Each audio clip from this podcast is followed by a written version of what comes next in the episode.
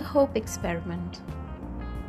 During a brutal study at Harvard in 1950s, Dr. Curt Richter placed rats in a pool of water to test how long they would tread water. On average, they'd give up and sink after 15 minutes. But right before they gave up due to exhaustion, the researchers would pluck them out, dry them, and let them rest for a few more minutes and then put them back in for a second round. How long do you think they lasted in the second try? Remember, they had just swam until failure only a few short minutes ago. How long do you think? Another 15 minutes? 10 minutes? Or 5 minutes? Oh no, they were able to swim for 60 more hours.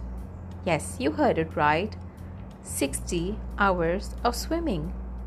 The conclusion drawn was that since the rats believed that they would eventually be rescued, they could push their bodies way past what they previously thought impossible. I will leave you with this thought today.